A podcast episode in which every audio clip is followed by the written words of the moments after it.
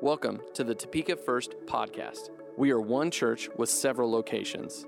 Our mission is to reach our community with the message of Jesus. If you would like to give to support this podcast and the ministries of our church, please visit topekafirst.com slash giving. Enjoy the podcast. All right. We're going to get back in the Word of God this morning, and we're going to go look in the book of Luke together as we continue on in our series, Essentials and Living Generously. There, there, are many different essentials for us to follow as we follow Christ. And while, while you're on your journey of faith, there's one essential that is really important. And uh, it's one of those things that Jesus talked about on occasion.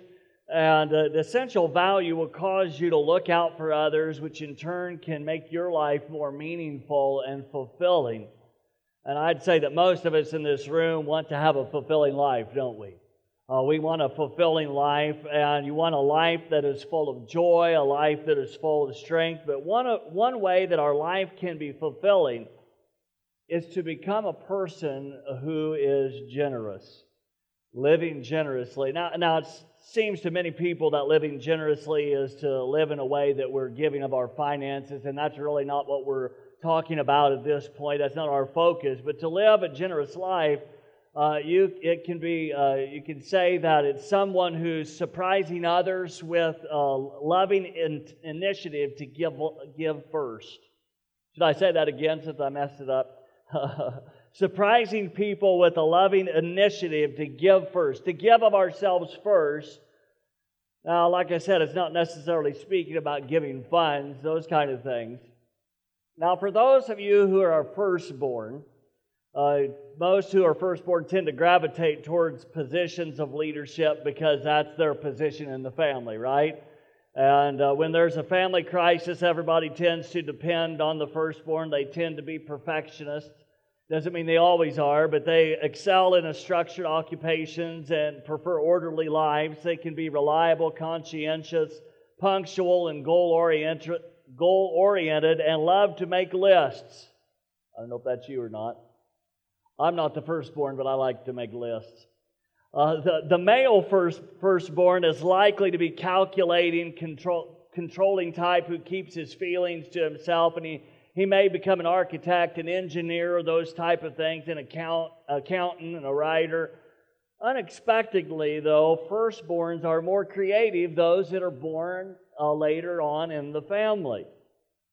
Uh, show us a phenomenal artist, and we'll tend to show you a firstborn. Okay, okay, so some of you are, are not like that. You're not the firstborn, you're kind of like me, and uh, uh, well, the, the question that we may ask is this the firstborn may tend to give first, but what do they give first? The kindness, or is it something cutting? You know, what, what is it that they're doing? You know, that's the question we may ask. I don't know. How many in here are firstborn? How many are not? okay. All right, interesting. Huh?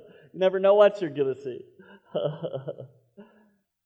but we can be people, no matter what our birth order, who surprise others with the willingness to be kind first. There was a time that Jesus was talking to a crowd and he spoke, uh, spoke a little to them about judgment.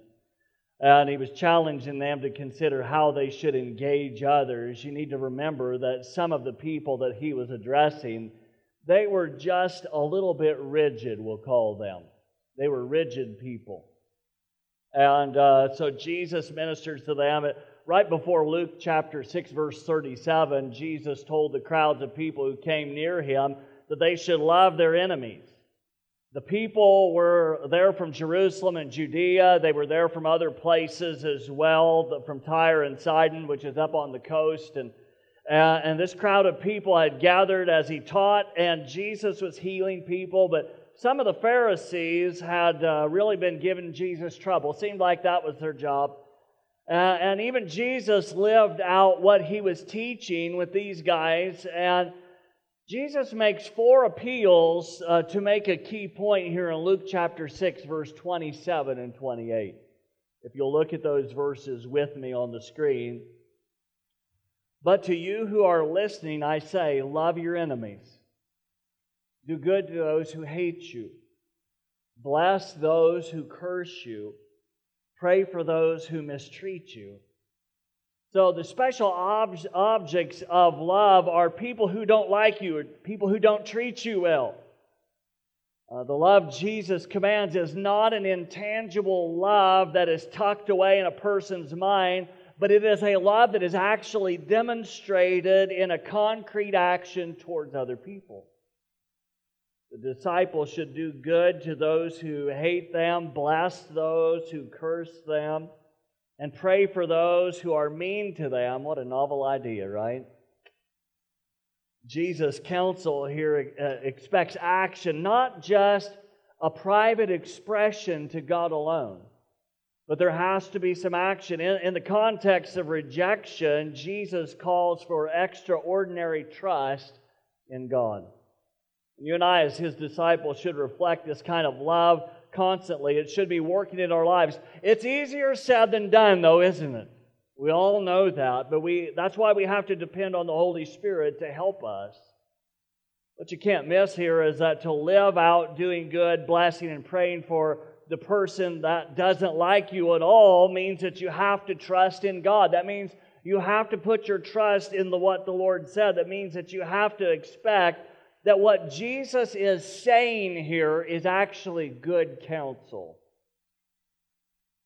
You have to trust that his words have to have the right spiritual view of how we need to handle these very difficult relationships that we work in in life. Now, Jesus' appeal to us reminds us that if we're going to follow his guidance, uh, we can expect the right results. Now, here's the hard part. He did not say that every enemy will come back and start being kind.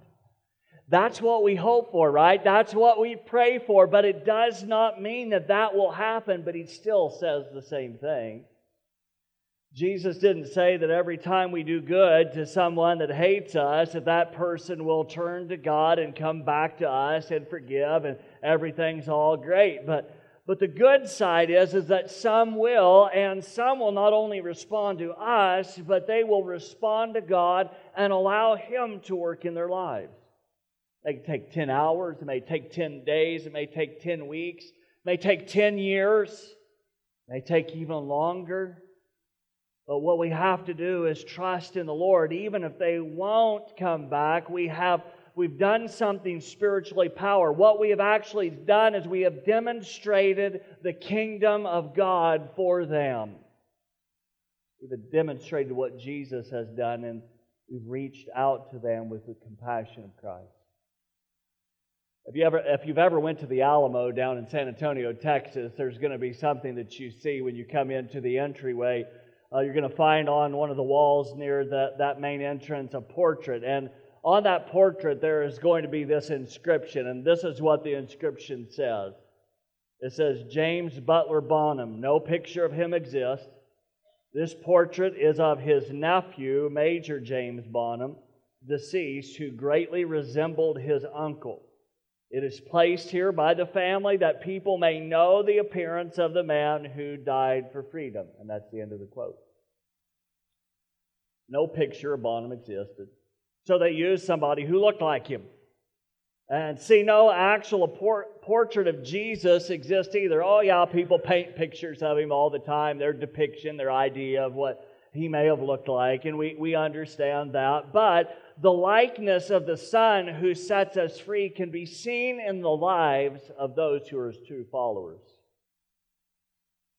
For those of us who follow him. If you and I are willing to be like Jesus and live generously, people will have encountered the kingdom of God. Are we willing to surprise people by giving first? Are we willing to do that? So you don't doubt that Jesus calls his followers to active, visible love for their enemies. He gives us some illustrations in the New Testament, and uh, that and that's kind of his focus. He turn he talks about turning the other cheek. It pictures a person slapped on the cheek in rejection, which was an insult to them personally. Many examples like that appear in Acts chapter 18 and, and 21 and 23. Yet the early church consistently turned the other cheek by continuing to share the gospel with those who had rejected them. They didn't fight back in kind, but they attempted to overcome evil with good. Now let's look over here in Luke chapter 6, verse 37, to see what he says here. Jesus is speaking. He said, Do not judge, and you will not be judged. Do not condemn, and you will not be condemned. Forgive, and you will be forgiven. Give, and it will be given to you. A good measure, pressed down, shaken together, and running over will be poured into your lap, for with the measure you use, it will be measured to you. Now, if you understand that, sometimes we talk about that verse 38 in the sense of giving. Uh, as we give back to the Lord in a general sense or financially, but really he's talking, if you look at his context there, he's talking about judging and, and forgiveness and such. And the measure we use toward others, God uses towards us. As we learn to live like Jesus, we should be slow to judge, and love for your enemy does not set a view of him in stone. The measure we use towards others is the measure God will use towards us. If we do not judge harshly, He will not judge us harshly. With that in mind, I should call somebody up to the podium here. Nathan, would you come and help me? He has no idea I'm doing this. I'm not saying you're my enemy, okay? You're, you're just you're just helping me. So we, we know that if uh, that we will stand before the Lord in proper judgment. We understand that Scripture teaches that that each one of us will stand before Him. But like Jesus, we still need compassion, and if we do not condemn, He will not condemn us. He will give to us in good measure. Now, this is what we need to figure out. What is good measure? What is this? it really that's a good it's a picture of uh, what happened in the ancient marketplace and so what we're going to look at here nathan is coming to get something from me he wants some rice right yeah. you want some rice yeah awesome that's great okay could you step out here closer nathan so what we're going to do is i'm going to give him some rice now i could do it one of two ways uh, this side is it's uh, not going to come out very well i could kind of do that to him there you go that'll be 50 shekels or, or he's asking for the whole cup, right? You see his face, he's not too happy. So I could go the other way. Well, I could just take the lid off. And I could give him a little bit more rice and just make, hold on here, hold on here. Is that enough? No, it's not enough. I could bang it down to make sure it's full. Could you imagine if that's flour, what it's going to do? So I'm going to give him some more. Give him some more. Up, up, up, up. That's too much. Sorry about that. I don't want to give all my rice away. Then you're going to have to vacuum that later. Look at that. so I had to get, I, I'm giving him that, you know, that's what God's going to give me back from what I'm giving. I know when, I was uh, serving in Africa, I noticed one of the things they would do is they'd give a, what they called in the, the language where I was at a jara. If I say it correctly, I don't remember exactly but they would add a little bit more to make sure that he had all that he wanted. So I can give a little bit more to him to where it's running over. Boy, you got some vacuuming to do, buddy. I could give him all of that and make sure, and then it says it'd be poured into his lap. Now, no, I'm not going to take your shot. you're, a good, you're a good sport. Thanks, Nathan. That's right. Give him a hand. Give him a hand when we think about these kind of things, we recognize that as we give, if we give more than what's required, you know, we can give just part way, or we can give just to the limit, or we can just fill back and give more good back to the other person than you could ever dream. That's how God measures generosity to those who give. And in fact, he gives so that, so that the cup runs over like the rice did there that he's got to vacuum up. And, and this abundant measure God pours into the lap or fold of one's ancient garment. But God's, God honors the compassionate spirit. That means I need to vacuum this up, right?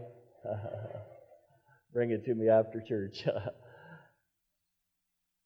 what we dole out to others, what we give to them, in the measure we give it to them, is how God is viewing to give back to us. The measure we give to others, we receive. We want to be people with a compassionate heart, giving, pressed down, shaken together, and running over. If you want compassion, give others compassion. If you want mercy, give others mercy. If you want kindness, give others kindness. And that, that really brings up the next part for us. Then we have to leave vindication in God's hands. We have to leave justice in God's hands. All, all these appeals assume that the disciple understands that God is watching over him or her, and any justice should be left in his hands. The greatest vindication of all is to transform the enemy into a friend of God through the example of love. Saul was one of those people. Saul, who we now call Paul, is perhaps one of the most prominent biblical examples. This man, Saul, was a supporter of Stephen's stoning. We see it here in Acts chapter 7. We find Stephen proclaiming salvation and its history for God's people and explains how Jesus, the Messiah, fit into that history. And then he challenged those who appeared to be God's people by saying, And now you have betrayed and murdered him, meaning Jesus you have received the law that was given through the angels, but have not obeyed it. After he said a few more words, Luke writes that in verse 57, he says, At this they covered their ears, and yelling at the top of their voices, they all rushed at him, dragging him out of the city, and began to stone him. Here's Stephen. Meanwhile, the witnesses lay their coats at the feet of a young man named Saul. He's the one putting on the show. While they were stoning him, Stephen prayed, Lord Jesus, receive my spirit. You would think that would be the end, but that was not the end. Verse 60 says, Then he fell on his knees and cried out, Lord, do not hold this sin against them. When he had said this, he fell asleep. You get what happened here? You get what took place here? These guys are doing their, their due diligence, which is not good, to, to destroy this man's life because they didn't like what he was saying. Stephen does something that Jesus himself has done on the cross. Stephen was just a deacon. He wasn't one of the apostles. He is just a deacon. That's all he was. He wasn't the big cheese. He was just a simple follower of Jesus who was willing to serve like you and I. Yet he gave his life on account of the gospel of Jesus Christ there with Saul as the one who kept the coats for this stoning mob that was around him. Stephen prays for them, including Saul. He says, Lord, do not hold this sin against them. I would assume that he was not feeling too good at that point. These guys are pelting him with stones for the intent to take his life. And he's saying, God, forgive these guys. Forgive Saul. Forgive so and so. I bet he probably knew some of them. Maybe not all of them, but probably some of them he did. After Stephen dies, the, the persecution continues, and followers of Jesus run from that place to be able to protect their lives. There was no immediate change for Saul. There was no immediate change for them, him. So no, no happy ending yet. If you look over at Acts chapter 9, you see what kept taking place. It says in Acts 9, verse 1 and 2, should be on the screen for you. It says, Saul was still breathing out murderous threats against the Lord's disciples. He went to the high priest and asked him for letters to the synagogue in Damascus so that if he found any there who belonged to the way, which means those who are followers of Jesus, whether men or women, he might take them as prisoners back to Jerusalem. See, he, he was, he was uh, under a different kind of religious rule at that time. Uh, the the uh, priests of the day they had they were political powers more than they were spiritual. They were more about keeping their place, and so he wants to take them back so that they can be tried. Saul was mean, but he was religious mean. Didn't say he was spiritual. He was religious mean. And you, you may say, well, what, what does that mean? He was bent on the idea if no one would believe his truth, that they should die. And that's not the way God intended. But God got, got past Saul's religion and answered Stephen's prayers. And here in Acts chapter 9, Saul met the risen Savior. And vindication came with forgiveness and redemption.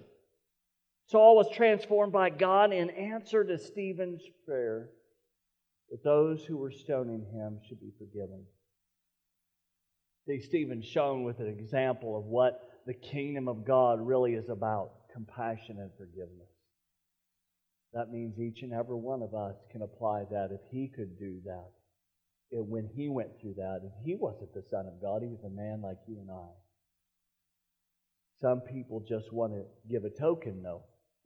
Sometimes they want to just give something little. One time a socialist came to see Andrew Carnegie, who is a very wealthy man back in the day, and soon the guy, the socialist, was complaining about the injustice of, of Carnegie, excuse me, of Carnegie having all the, all the money he did and so, in view of this uh, wealth, uh, it, it, he, he, knew that he thought it should be divided equally, the, the socialist. And Carnegie asked the, his secretary for an assessment of everything that he owned. At the same time, he pulled out a way to uh, do some calculations. He calculated and figured out how many people were in the earth and how much each one should get. So he, after he did that, he gave the gentleman 16 cents. He said, Here, "Here's your portion." here's what you get. That's my that's your share of the wealth. Justice must be left to God. When we trust God, our share can be much more than gold. Remember that the measure we use towards others, God uses towards us. When you look at the life and death of Jesus, you find many instances of grace and mercy. Sure, there were times that, the, that he challenged people beyond what we would think would be the norm, but, but if you follow me over in the book of Luke in chapter 23, you can find that Jesus was at the pinnacle of his life on earth, and he has spent his time teaching about the kingdom of God and living it out before those around him. And in fact, he was a great example of who the Father was. And he lived it out uh, when he encountered others. And usually, uh, this account is what you may hear at Easter, but now let's look at uh, chapter 23 of Luke in verse 32. It says, Two other men, both criminals, were also led out with him, who is Jesus, to be executed. When they came to the place called the skull, they crucified them there, him there along with the criminals, one on his right, the other on his left. So Jesus wasn't alone there. We know that there were a couple other guys up for capital punishment with him. And in verse 34, it says this But Jesus was saying, Father, forgive them, for they do not know what they are doing. He's saying, Dad, have mercy on them because they don't get it. They don't understand. They can't put it together. Even Stephen, that we talked about earlier, had the same view of Saul and the gang that stoned him. They just didn't get it. They're, they're spiritually blinded by the father of lies. Jesus didn't hold on to his desire for justice or vindication. See, sometimes in our, in our search for justice, we end up destroying the only good things that remain. What we may see as justice is simply vengeance. The Bible says in Romans chapter 12, verse 19, from somebody who should understand that, which is the Apostle Paul. He says, Do not take revenge, my dear friends, but leave room for God's wrath, for it is written, It is mine to avenge, I will repay, says the Lord. He understood that. He had received redemption, he had received forgiveness. God's the only one who sees behind the scenes. He's the only one who sees in the heart of an individual. He's the only one that can understand it. And we know that sometimes we may try to look at things, somebody at face value and say, well, this or that, but the fact is, we don't see it all. Only God does. He's the only one that can. In Luke chapter 23, verse 39, it says this one of the criminals who hung there hurled insults at him. Aren't you the Messiah? Save yourself and us. But the other criminal rebuked him. Don't you fear God? He said, Since you are under the same sentence, we are punished, we are punished justly, for we're getting what our deeds deserve, but this man has done nothing wrong. Then he said, Jesus, Remember me when you come into your kingdom. And Jesus answered him, Truly, I tell you, today you will be with me. Here we find the first criminal who is suffering the consequences of how he had lived his life, and the law had caught up with him, and and uh, he then he starts throwing insults at Jesus, and in his final push of pride, he he makes fun of the one who could have given him life back. It was just then at the, at the sound of a proud criminal, but that, that the other criminal had Jesus back. He said, You know, we messed up. We're getting what we deserved. But Jesus didn't do anything wrong. See, the second guy was there too, and he heard what Jesus said Father, forgive them, for they don't know what they're doing. What happened? He encountered the kingdom of God he had encountered the kingdom of God. And you and I can also be ones that show and display the kingdom of God as we forgive, as we reach out to those who are not very kind or nice to us. And we love them as we care for them. The first man's response was one of stubborn, stubborn pride, and the second man's response was one of humility. It was this man who willingly asked the Savior, Jesus, remember me when you come into your kingdom. Now, I suppose Jesus could have said, You know, you don't deserve this. But I don't. You deserve it, but I don't deserve it. Jesus himself was bringing the kingdom of God to this man. He said, Truly, I tell you today that you'll be with me in paradise. That criminal had put his faith in Christ. We heard earlier that the measure we use towards others, God will use towards us. Would you stand with me this morning? We close this up this morning. To live a generous life, you can be somebody who surprises other by, others by being willing to give first. Leave vindication and leave justice in God's hand and pray for others who treat you poorly, even like Jesus and Stephen. We need to be people who are willing to allow things to go and to forgive and to restore and to care for people. Sometimes people will do things to you that you don't even want to talk about. But there is a time to forgive, there's a time to move on, there's a time to allow God to work in that person's life. As he said, vengeance is mine, saith the Lord. It's his work. That's and how he handles that is up to him hopefully, how he handles that is to bring redemption in that person's life. Hopefully, that person will respond to the Lord and allow the Lord to work in them. Would you pray with me this morning? Father, we thank you, Lord, for the opportunity that we have to hear your word, Lord God. We thank you for the opportunity that we have, Father God, to apply your word to our lives. Help us as your people to be able to, when the things come in, when we come into a situation and there are those that butt heads, may you bring grace and may we share love and kindness. Because, Father, that's your desire that we share grace like you've shared grace with us. None of us deserve it. Not one of us deserve it but you have been kind to us and you gave your life on the cross so that we can give for what we've received. And help us, Father, to be people who are willing to give back to others in great measure, not in judgment, Father, but in kindness, in generosity, in mercy. Help us as we give that to others, that, Father God, that you would reveal your kingdom to